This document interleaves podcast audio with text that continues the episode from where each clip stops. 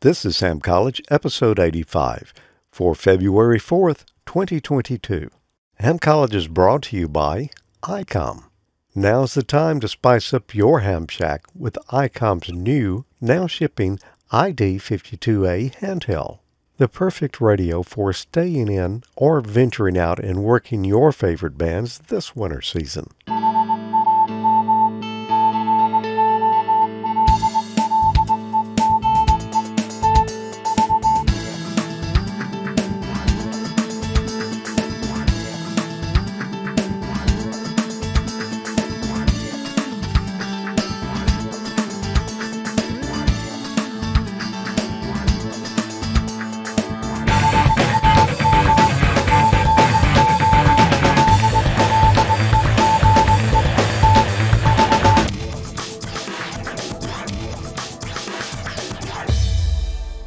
Good evening. Welcome to another episode of Ham College. I'm Professor Thomas. And I'm Dean Martin.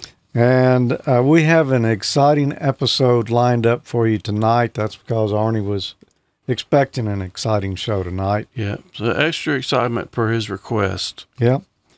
Yeah. Um, so, before we get into it, first thing we want to mention is there's a chat room, if you're watching live at the same time, on YouTube. We're using the chat right there. You do have to be a subscriber to the Amateur Logic T V channel uh, because otherwise we can't really um, we can't really moderate the chat and do the show at the same time. So, so it keeps the screen door ads down. It does. Yeah. That and the uh, sunglasses porn as well. Yeah, they're you know. both big deals. Yeah. Well, it has. It's it's the weather fitting for the Ham College sweatshirts this week here. Yeah, the one the one week out of the entire year. Yeah, not the whole week, just you know the last couple of days. Yeah. But it's uh, it's kind of chilly down here. Yeah, I don't think it ever got above freezing today. Uh, I believe I saw the high was about thirty-two. It was yeah, it was somewhere right around there. I had some things I wanted to do outside, but I said no, I'll. I will be able to successfully postpone that now with a good excuse. Yeah. You know, I always uh, thought that cold air came from Canada, but Mike says it comes from Colorado. You know, I can't argue with that because the coldest I've ever been was in Colorado. Maybe he's onto something. Yeah. Well, what did we talk about in the last episode of Ham College? Hmm. Do you recall? Let me see. Yeah. Coordinate systems, phasers, and electronics, not the Star Trek kind, rectangular coordinates, polar coordinates, and f- phasers again. We talked about phasers twice. Yep. Um, we got proof right here in black and white. Well, I see. Yeah, it's right there. The, well, this month we're going to talk about A C and R F energy and real circuits, the skin effect, electromagnetic fields, reactive power, power factor, electrical length of conductors at U H F and microwave frequencies, and microstrip. Bring on that beautiful buzzer action. Yep, and the, and the microstrippers. so, uh, yeah, it's... Uh, These, you'll know a lot of this stuff tonight. I hope so. Yeah. Because I hadn't been working out like that the last couple of months. No, you'll, you'll know some of this tonight. Uh, some of it, uh, you know, maybe a little challenge. Most of it, I think, uh, if you're general, you'll be familiar with, with a lot of this tonight. So shouldn't be too terribly bad. What is a result of skin effect? Is it A, as frequency increases, R F current flows in a thinner layer of the conductor or closer B, to the surface? Oh, or B, as frequency decreases, R F current flows in a thinner layer of the conductor closer to the surface. Or C, thermal effects on the surface of the conductor increase the impedance. Or D, thermal effects on the surface of the conductor decrease the impedance. This one I actually might have a chance on, so I think I may have chosen well, at least for the first question.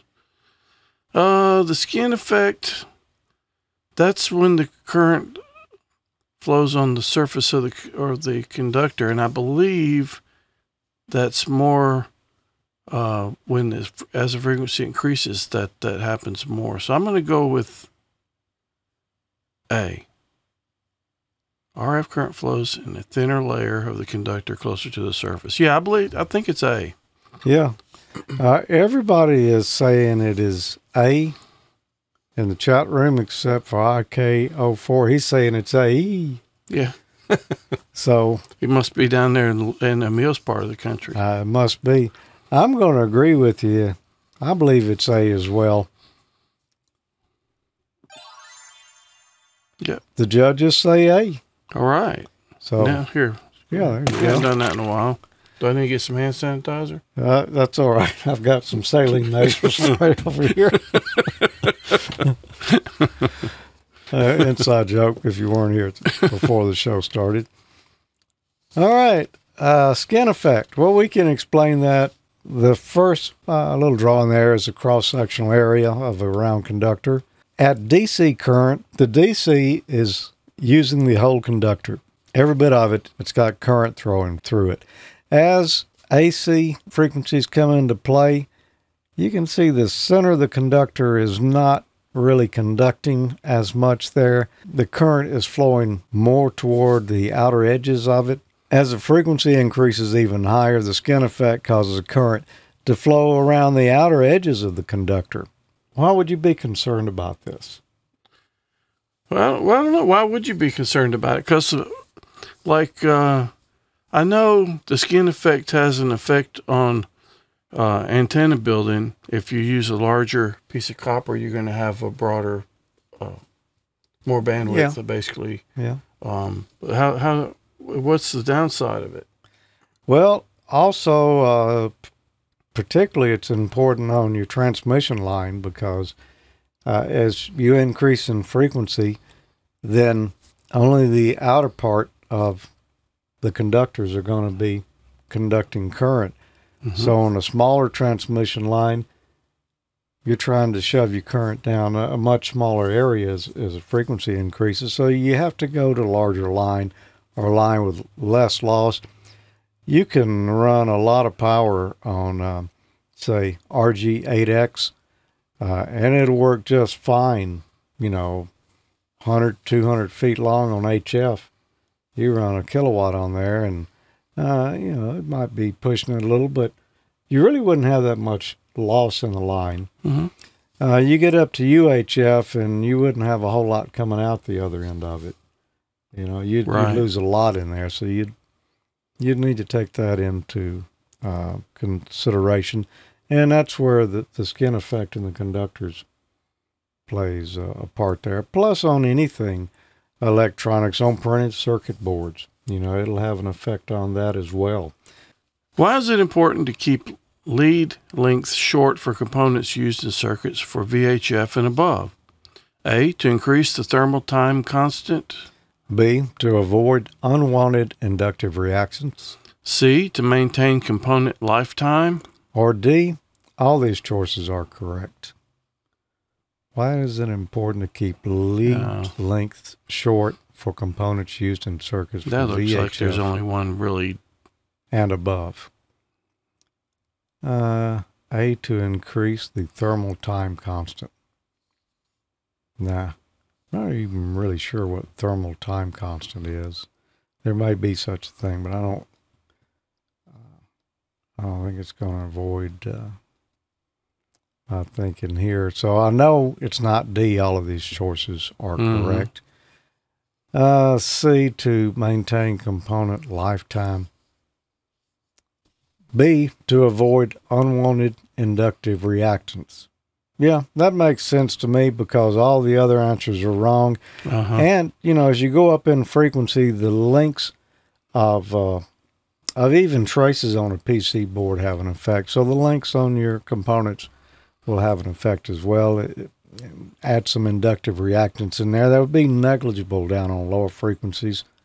But as the frequency increases, you know, every um, every little piece of metal in there could have an effect. So uh, yeah, I'm going to say it's B. Everybody, it looks like in the chat room, says that it was B. So, uh, good for them.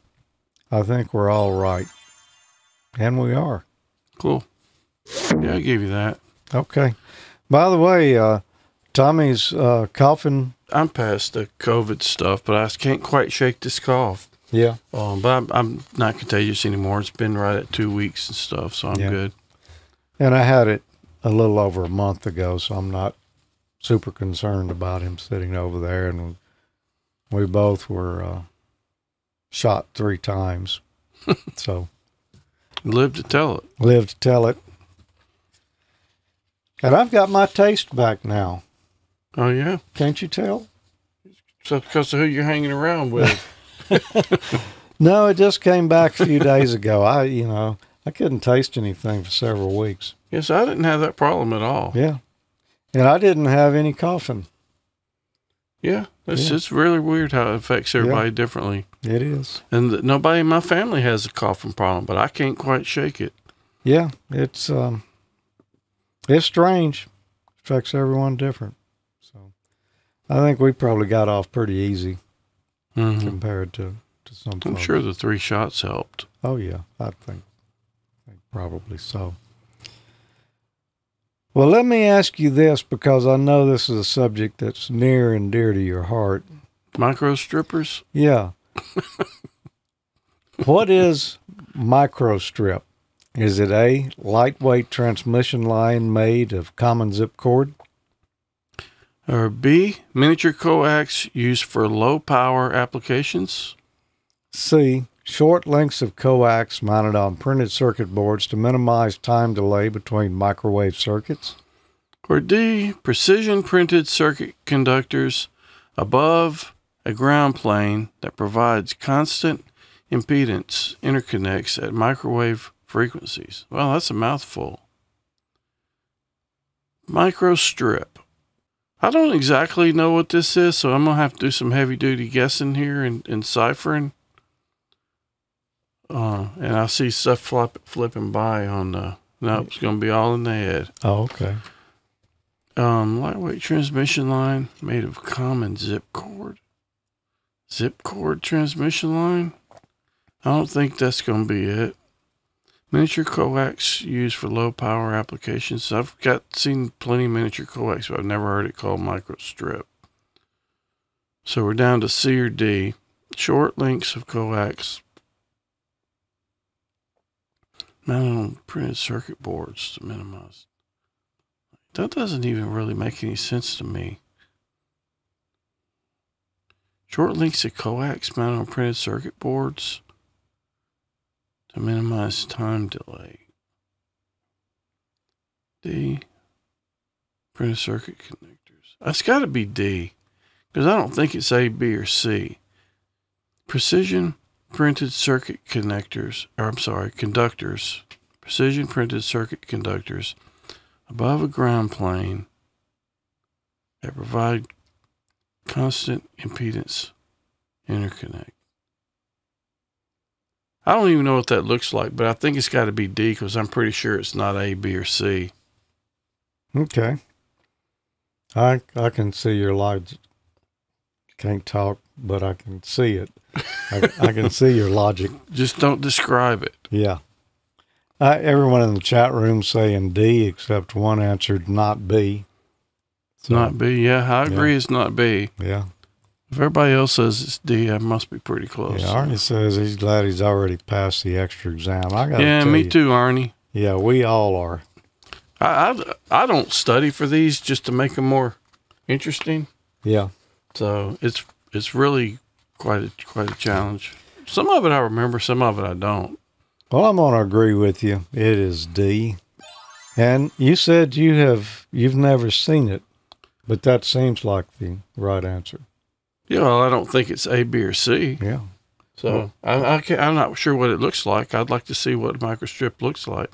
So well, unless the professor has some... You uh, are in luck. It's my lucky day. Yeah, it is.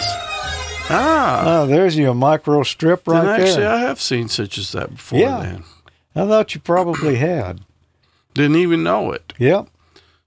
Why are short connections used at microwave frequencies? A, To increase neutralizing resistance. B, to reduce phase shift along the connection. C, to increase compensating compa- capacitance. Or D, to reduce noise figure. Hmm. Why are short connections used at microwave frequencies? A, to increase neutralizing resistance. I mean, I know what neutralization is, but I don't know what neutralizing resistance is. Um, it's not A. Let's see. D, to reduce noise figures. No, it, it wouldn't do that. C, to increase compensating capacitance. You would use short connections. No. It's uh, B, to reduce the phase shift along the connection.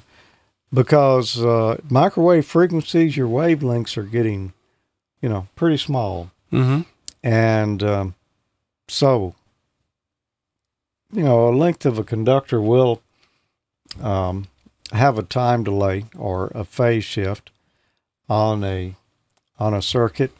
And if your wavelength's only this long, it, your circuit is going to have uh, phase shifts in it at a much shorter distance than... than say, uh, you know, like H F, something like that. Yeah. It's uh, B, to reduce phase shifts along the connection, and everybody got that right. What would you have thought was the answer on that one? I, I probably would have picked that one because I don't basically against the process of elimination again, just like the previous. What is the power factor of an R L circuit having a thirty degree phase angle between the voltage and the current? Is it A, one point seven three? B, zero point five? C, zero point eight six six six? Or D, zero point five seven seven? What is the power factor of an R L circuit? I don't know. You got the formula around here somewhere, Mister Professor? Yeah, but you can't just look at it and guess an answer. You could. Um...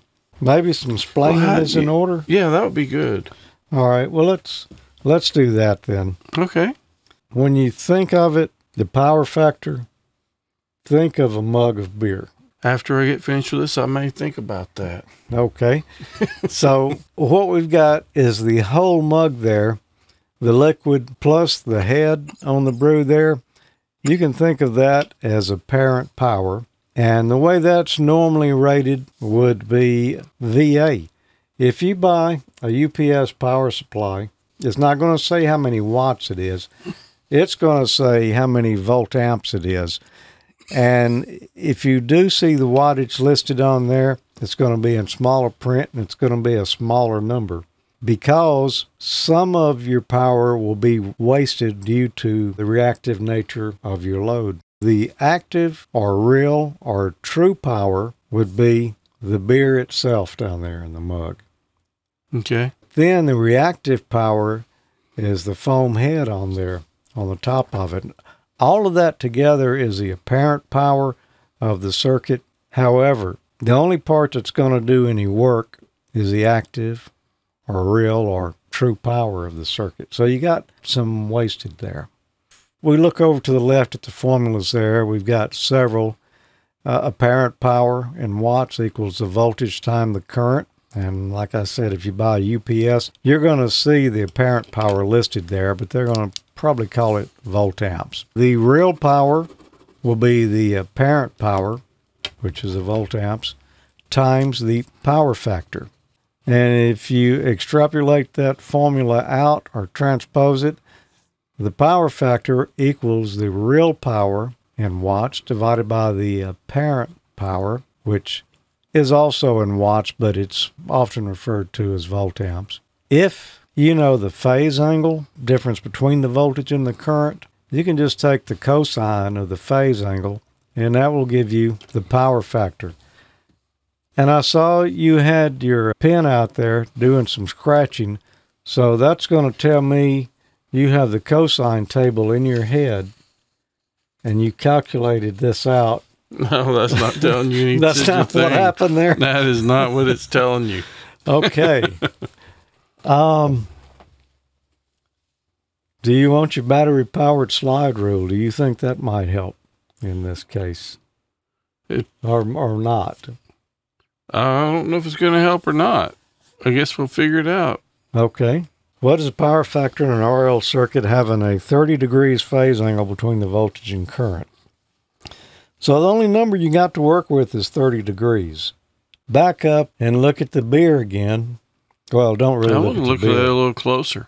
I don't even drink, but I'm willing to learn. Yeah, so I can teach you. Look at that bottom formula over there. Power factor equals the cosine of the phase angle. And we yeah. just happen to know the phase angle here. Uh, it's the only thing we know, and that's thirty degrees.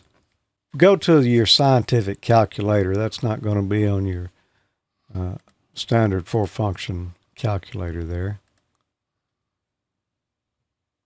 All right, so uh, three zero. All right, and now trigonometry on this one. And you see the cosine. Okay. All right. point eight six six. C. Well, I already said C yeah, before it came back. Yeah, you already said C. Okay. Man, I haven't looked at this All stuff right. like this since I was in high school. Well, I haven't looked at it since I was in college. It's not something you need to know every day. Yeah, I'm, and I'm thankful for that. And when I do need to know it, I just look in a book or look it up on the internet. Uh-huh. But you can't do either one of those on your no, exam. No, you can't. Yep. So that's and, that's good to know. Yeah. Let's see. What did they say over in the uh, the chat room there? I was not paying attention. Oh, yeah. We got a lot of C's in there. So some people, some people knew the answer to it. Yeah, that whole volt amps thing is just, um, well, it's a thing. Uh, you know, I don't like to see that when I'm looking at uh, U P S's and trying to figure out how big a U P S I need. Mm-hmm. But, you know, that's the way it's rated. That one right down there. I don't know if you can see it. There is a CyberPower yeah, I U P S it. I just bought. Still in the box. Yep. It says it's uh, thirteen hundred volt amps, and that's eight hundred ten watts. Oh, yeah. That doesn't sound like nearly as much, does it? Nope. Power is voltage times current until you got a power factor, and then it gets more complicated. Hmm. But that's that's of A C course. For you. All right, next question here. What and, about that beer? Did we get that? Um, that you can have that after the show. I'll have mine right now, though, in the opaque mug. Yeah, well. About all I'm gonna. In what direction is the magnetic field oriented about a conductor in relation to the direction of electric electron flow? A, in the same direction as the current. B, in a direction opposite to the current. C, in all directions, omnidirectional. Or D, in a circle around the conductor. In what direction is a magnetic field oriented about a conductor in relation to the direction of electron flow? I'm going to go back to uh, elementary school. I'm going to take a nail, and I'm going to wrap a bunch of wire around it and hook it to Make a battery. Make an electromagnet? Make an electromagnet. That nail is going to become magnetized. Well, it's going to act like a magnet whenever I put current through that coil. The magnetic field is not going to be oriented in the direction of the electron flow. It's going to be uh, magnetized at either end of that nail, not just one end. Now, one end will be north and one will be south, but, mm-hmm. you know, um, the magnetic field's, um, so it's not going in the direction of the wire. B, in the direction opposite of the current. Now, because we could reverse the polarity, and we're still going to be magnetic at the at either end on the nail there. Uh, D, well, let's look at C. In all directions, omnidirectional. Um, Yeah, my exemplar didn't prove that out, but D in a circle around the conductor, that's going to be the answer right there. Mm-hmm. Makes sense. It does make sense to me. And, yeah, that's what they're saying. And, and Mike mentions the left-hand palm rule. There is such a thing as the left-hand rule. Yeah. Mike didn't just make it up. If you're down below the equator in Australia, is it the right-hand rule for there? We'd have to call up Peter and ask him. But, no, I think it's still the left-hand rule. So this, this makes me think of, like, if you're checking your current flow with an amp clamp, like an amp probe mm-hmm. type clamp, that uh, yes. magnetism is all the way around the wire. And yeah. if you get that right in the middle, you get the most accurate reading if the wire is right mm-hmm. in the middle of the clamp. And that's because the magnetic flow is coming out around uh-huh. the wire. Yeah, good example. And it is D in a circle around the conductor. How oh. many watts are consumed in a circuit having a power factor of zero point seven one if the apparent power is five hundred volt amps? Is it A, seven hundred four watts? B, three hundred fifty-five watts? C, two hundred fifty-two watts? Or D, one point four two milliwatts. How many watts consumed in a circuit? You want me to give you just a slight clue? Yeah. That that may not help you. This is not the answer, but it's something you can think about. If the power factor was one, then it would be five hundred watts. Because... Okay. Um, it would be the same, but the power factor is, is telling you there's a loss. Since, you know, the the power factor is zero point seven one. Yeah, it's uh, five hundred volt amps.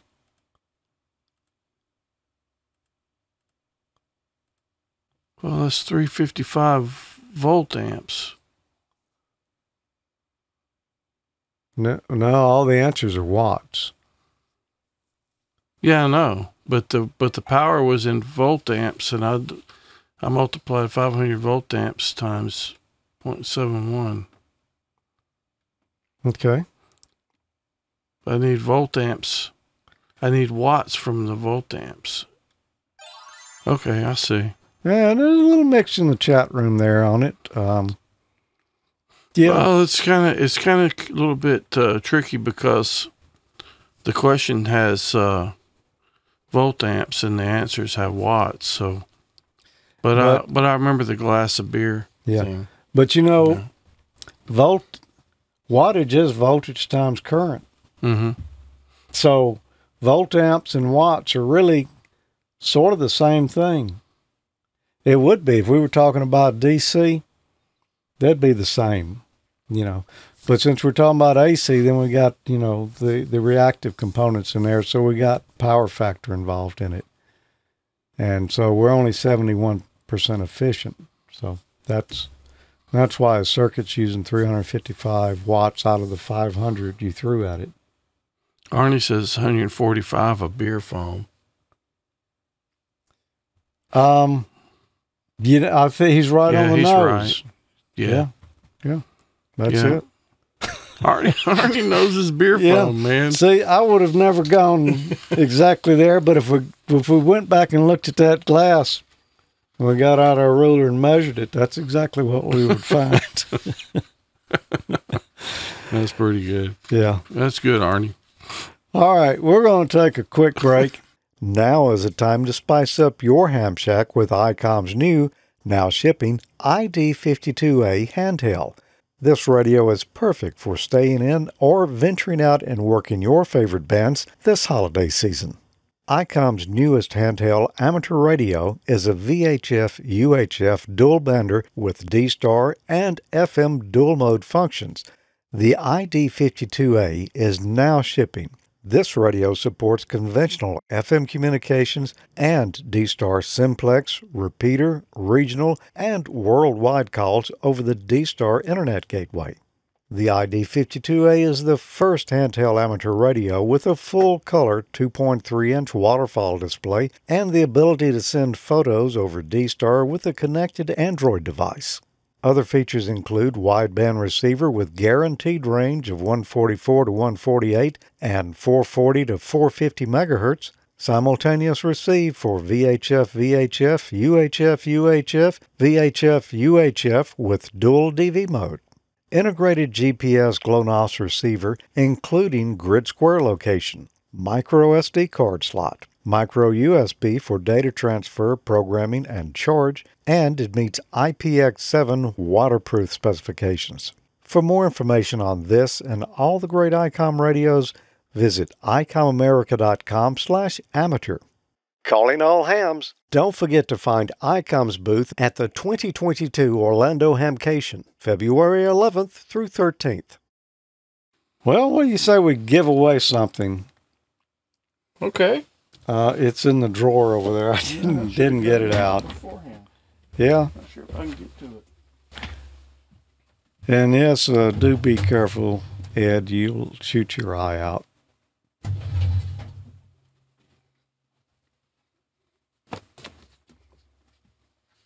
Oh, a shirt. Yeah, I didn't even t- have to take the one off my back this time. Oh. How about we give away a nice ICOM Ham Crew t-shirt? Yeah. Look just as good when you're leaving the Ham Fest with all your goodies as you did when you got there with your pocket full of money.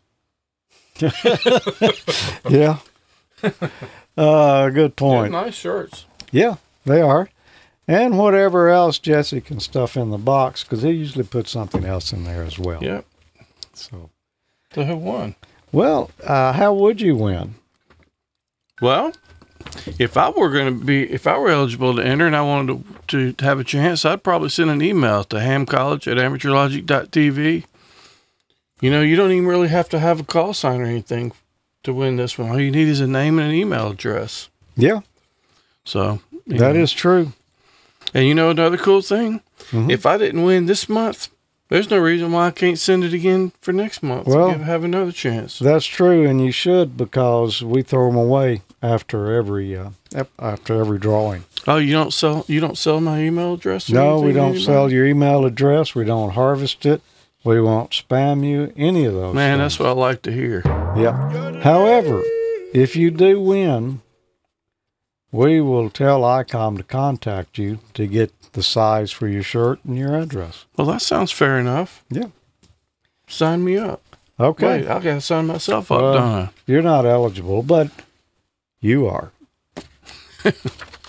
So sign up today, and right before the show, I uh, drew a random number and got a winner right here. Awesome. Uh, I don't know if he's in the chat room tonight or not, but it's uh well let's just see what the email says. Hi, glad you are feeling better. K C nine T P R, Bill or William Dabbs. Oh, I'm pretty sure he's in there. I think I saw him I, a little while I ago. Think, yeah, I think he may be in there. Awesome. And congrats, Bill. Yes, I am feeling better, and I think Tommy's feeling better too. When you I feel better, just don't sound yeah, better. When you wrote this, you probably didn't know that Tommy had uh, yeah, I don't think I really said too. much. Congratulations. ICOM will be in touch with you soon, and uh, you'll be the best dressed ham at the next Ham Fest. Speaking of Ham Fest, I was just out of Ham Fest this past weekend. They had the uh, annual, yeah, I say annual, I don't think we had it last year. The usually annual. Yeah, the usually annual Capital City Ham Fest here in Jackson, Mississippi. That's a new trademark this year. And, uh, yeah, they were back as a pretty good crowd there. A uh, lot of lot bigger area than we had before, I believe. It's uh, oh, yeah, pretty good size. Uh, pretty good um, selection of stuff on the tables. And Um, we had some dealers there as well, probably not as many as, you know, we've had in um, in the past, mm-hmm, before the pandemic, but it's coming back, you know, and it was it was really good to see a lot of friends down there that I hadn't seen, and I don't know, a couple of years probably. Yeah, I kind of hate I missed it. Yeah, it was a little bit too early for me to get out around people, but yeah. uh, but I'm, I'm glad you got to go. Yeah, I did, and I had a good time for you. I appreciate that. Yeah, I didn't. The only thing I bought is a thousand watt dummy load that my friend Stan had down there. It's an old, uh, I think that's a military surplus dummy load. It's pretty doggone heavy. Yeah, uh, I see that thing. It's huge. Yeah, there's a little handle on it. I thought I was, I didn't know I was going to make it all the way to the truck. I had to stop and rest three times because it was pretty heavy. But anyway, I, I needed one at work, so I uh, I picked up that for a good deal. How many watts are consumed in a circuit having a power factor of zero point six if the input is two hundred volts A C at five amperes? Okay. A, two hundred watts. B, one thousand watts. C, sixteen hundred watts. Or D, six hundred watts. How many watts are consumed in a circuit having a power factor of zero point six if the input is two hundred volts A C at five amps? Well, I see you calculating over there. The known things are we've got two hundred volts A C and we've got five amperes. So if I multiply two hundred times five, that's going to give me the apparent power, which would be one thousand watts. If we multiply that times zero point six for the power factor, six hundred watts. And the way that you could have just looked at this and and known the answer pretty much right away is, well, two hundred volts times five amps. Well, you know, we that's one thousand. We can just look and tell that. And if our power factor is zero point six, well, we're only sixty percent efficient. So the only answer close would be six hundred watts because there's no way it's going to be one thousand watts. There's no way it's going to be sixteen hundred watts. two hundred, yeah, that's an awful lot of loss. D, six hundred watts. Perfect. All right, and if I look back in the chat room, I think, yeah, yeah, everybody pretty much was on top of that one right there with a D.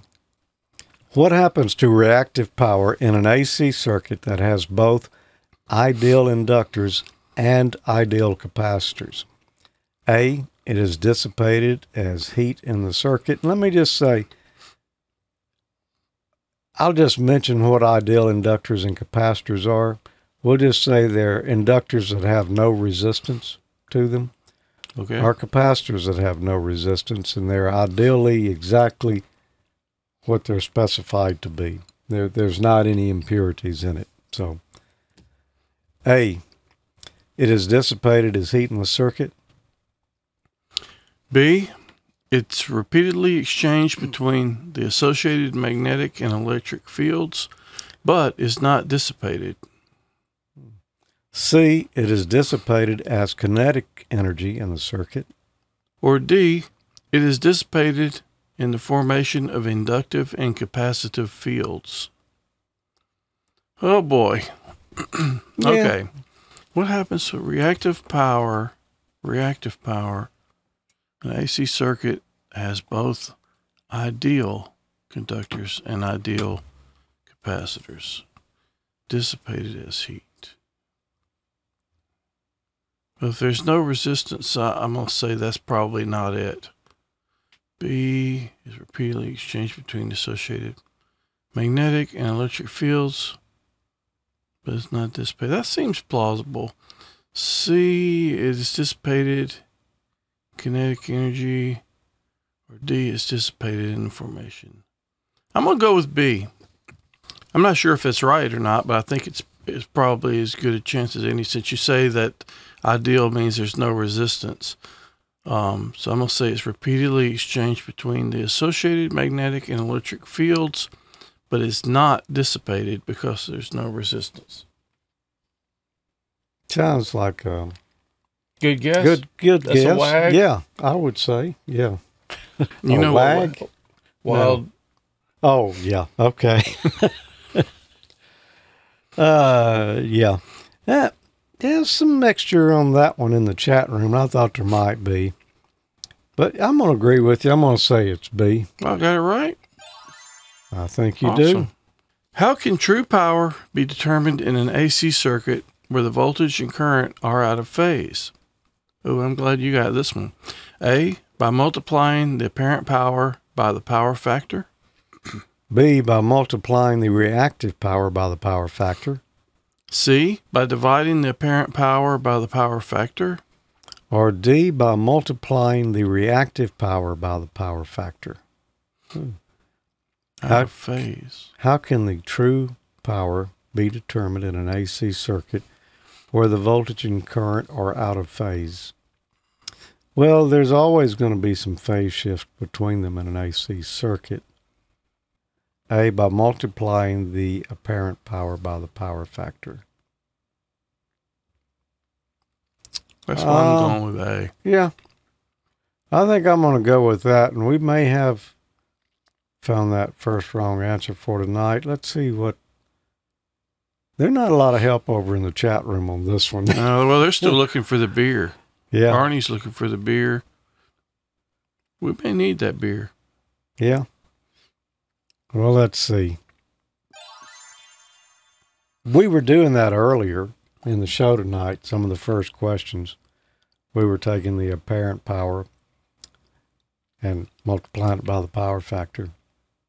And that gave us the, the true power or the real power. What is the power factor of an R L circuit having a sixty degrees phase angle between the voltage and current? Is it A, one point four one four? B, zero point eight six six. C, zero point five. Or D, one point seven three. Is this not the same thing we had earlier? That was thirty degrees, wasn't it? Yep. I'll I'll give one hint here. Two of those, there's two answers on there that you you you know immediately those can't be it. A and D. Both of those numbers are greater than one. Your power factor oh, that's true. is never going to be one or above. If it's one, it's one hundred percent efficient. There is no power factor. And it can never be more. That means you're actually gaining uh, energy by having a power factor, which we know that's not right. That was sixty, right? sixty. sixty degrees. And we're going to do the cosine of sixty, which is zero point five. That is C. Uh, C. How many watts are consumed in a circuit having a power factor of zero point two if the input is one hundred volts A C at four amperes? A, four hundred watts. B, eighty watts. C, two thousand watts. Or D, fifty watts. All right, I'm just going to do this old school here. So the first thing I'm going to do is figure out my apparent power. So I'm going to say one hundred volts times four amps. That would be uh, four hundred watts of apparent power. Mm-hmm. And then the power factor is zero point two. That means this is a really lossy circuit here. So um, four hundred watts times zero point two. Well, I know it's not four hundred watts. It's not A. And it's not C. I mean, it's not two thousand watts. It didn't actually increase. It's either going to be eighty or fifty. And so four hundred times zero point two, I'm going to say it is eighty watts. I concur. Because I already did the math over here. Yeah, chat room's all saying eighty, so I was a little slow, but I got there. All right. That's all, that's all foam, no beer. That's true, man. That's not even... Somebody's getting ripped off big time. Yeah, big time. You might want to look at improving your circuit a little bit if it's... Um, you, you get know, a better bartender. Yeah. How many watts are consumed in a circuit consisting of a one hundred ohm resistor in series, the one hundred ohm inductive reactance, drawing one amp? A, seventy point seven watts. B, one hundred watts. C, one hundred forty-one point four watts. Or D, two hundred watts. How many watts are consumed in a circuit of one hundred ohm resistor in series with one hundred ohm reactance drawing one amp? It's going to be B, one hundred watts. Okay. How'd you come up with that? Well, it seems to be the obvious one. one hundred ohm resistor, one ohm inductive reactance. So I don't, I don't understand the inductive reactance too much, but it's, it's got to be one hundred. There's too many hundreds there. What's, how do you calculate that? How do you calculate that? Well, funny you should ask. Yeah. Because... But I, I do just, think it's one hundred. I just so happen to have two transparent... What's this? Pretty much. Yeah. They're green. But uh, I've got the A R R L's extra question and answer book, and I've got Gordo's extra class license study guide. And I looked this one up in both of these a few days ago just to see how they went about figuring them out. Completely different. Really? Yeah. The A R R L one had uh, a, a big formula, a lot of calculations in there, and they were taking into account the one hundred ohm resistor and the one hundred ohms of inductive reactance. And pretty good size formula in there on it. Gordo's, he said, first thing he said, if there's no capacitance in that circuit, it's only an inductive reactance, you don't have to worry about that one hundred ohms of inductive reactance. It's not going to consume anything. So then we're down to just strictly using one of the power ohms in one amp. That's for one hundred watts. Well, P equal I squared times R is the formula. All right. What is I squared? Um, I is current. Okay. So I squared is one times one, which is one. And then times R. The only R we're worried about is the resistor. So you're right. It's one hundred ohms. It's one hundred. Yeah. Uh, if it had been anything other than one amp, it would have gotten a lot more complicated. But since it was one amp, one amp there, I squared, you know, is interesting. It's it's still one. Unless they're in series. Verify that. Yep. So I I thought that was very interesting. Um, it, it is interesting. Yeah. That, uh, you know, the A R R L had a lot of lot of math in there that accounted, uh, accounted for the inductive reactance, and Alan Gordo just said, forget about the inductive reactance. It's not going to have an effect here. Doesn't so, matter. Yeah. P equal I squared times R. Pretty common uh, power formula. What is reactive power? A, wattless, non-productive power. B, power consumed in wire resistance and an inductor. C, power loss because of capacitor leakage. Or D, power consumed in circuit Q. Hmm. What is reactive power? Wattless non-productive power. Possibly uh, B, power consumed in wire resistance and an inductor. No, reactive wouldn't be uh, the resistance of the wire. That's uh, resistance of the wire is resistance. C, power loss because of capacitor leakage. Nah. D, power consumed in circuit Q. No, it's a it's a it's wattless, non-productive yeah, power. Yeah, it's got to be A, the beer foam. Yep, the head on the on the beer. So there you go. It's a little mix in the chat room, but uh, mostly A's. You know, if I do a project where I have to deal with this, I might have to go buy a six pack just to kind of figure. One final question for you tonight.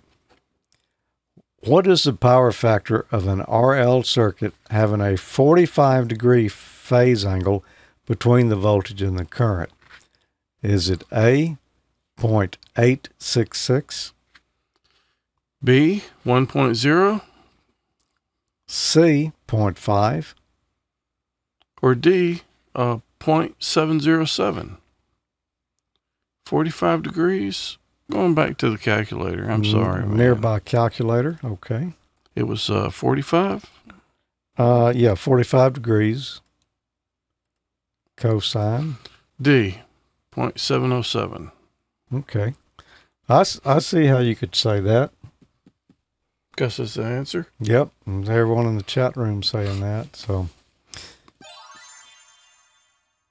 there you go. D, zero point seven zero seven. And that, my friends, yeah, that's all. It's interesting. All. The terminology is just interesting. The phase angle, uh, like, I don't know. The terminology is interesting to me. Yeah, well, the phase yeah. angle is a real thing. I've said it before.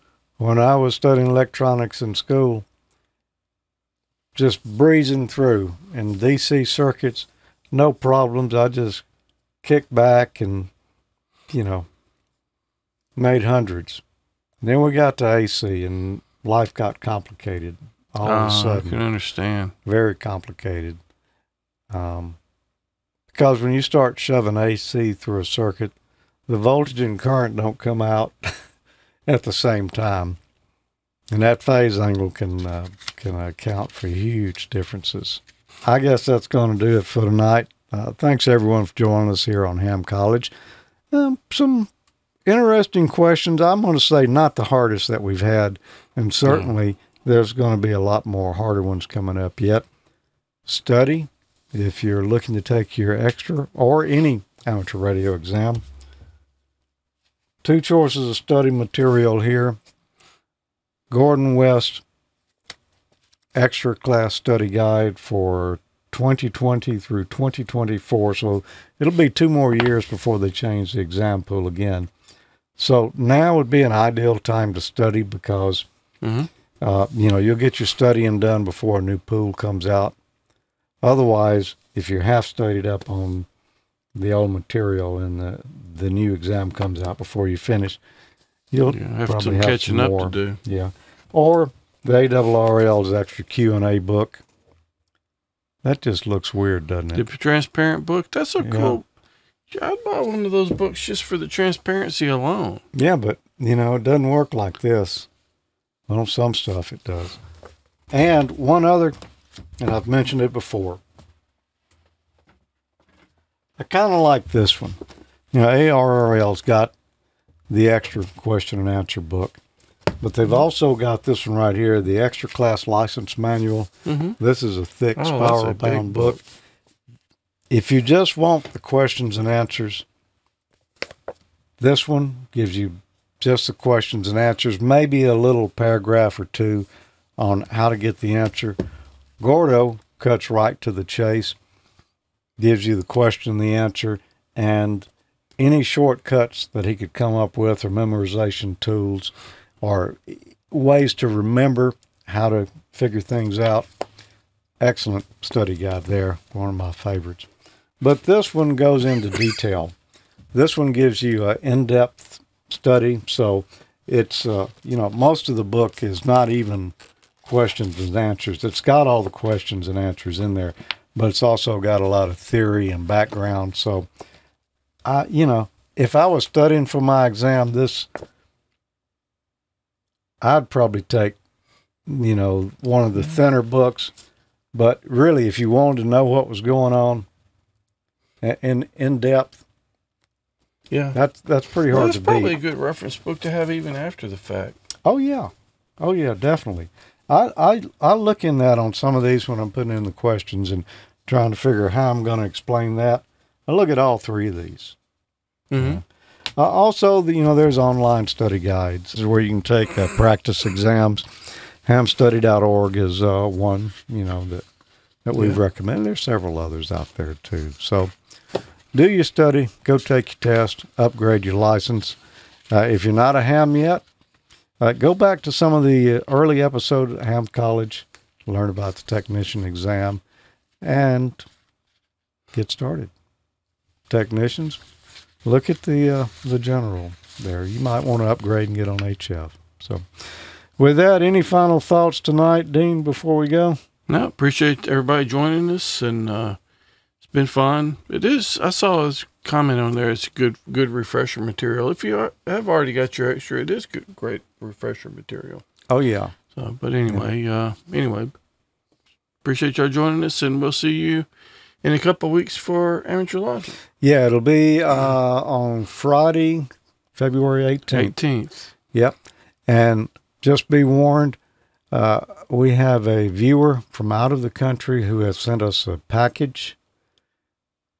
We don't know what's in it yet. Uh, email received one as well down in the country of Louisiana, and Mike up in Canada. The country of Canada? The country of Canada, yep. So we don't know if, whether to expect a wild haggis in the package or exactly what's going to be in there. So join us on the eighteenth, and we'll do the reveal and uh, cut the tape and see what's in those. Cool. All that right. should be fun. seven three. seven three, everybody.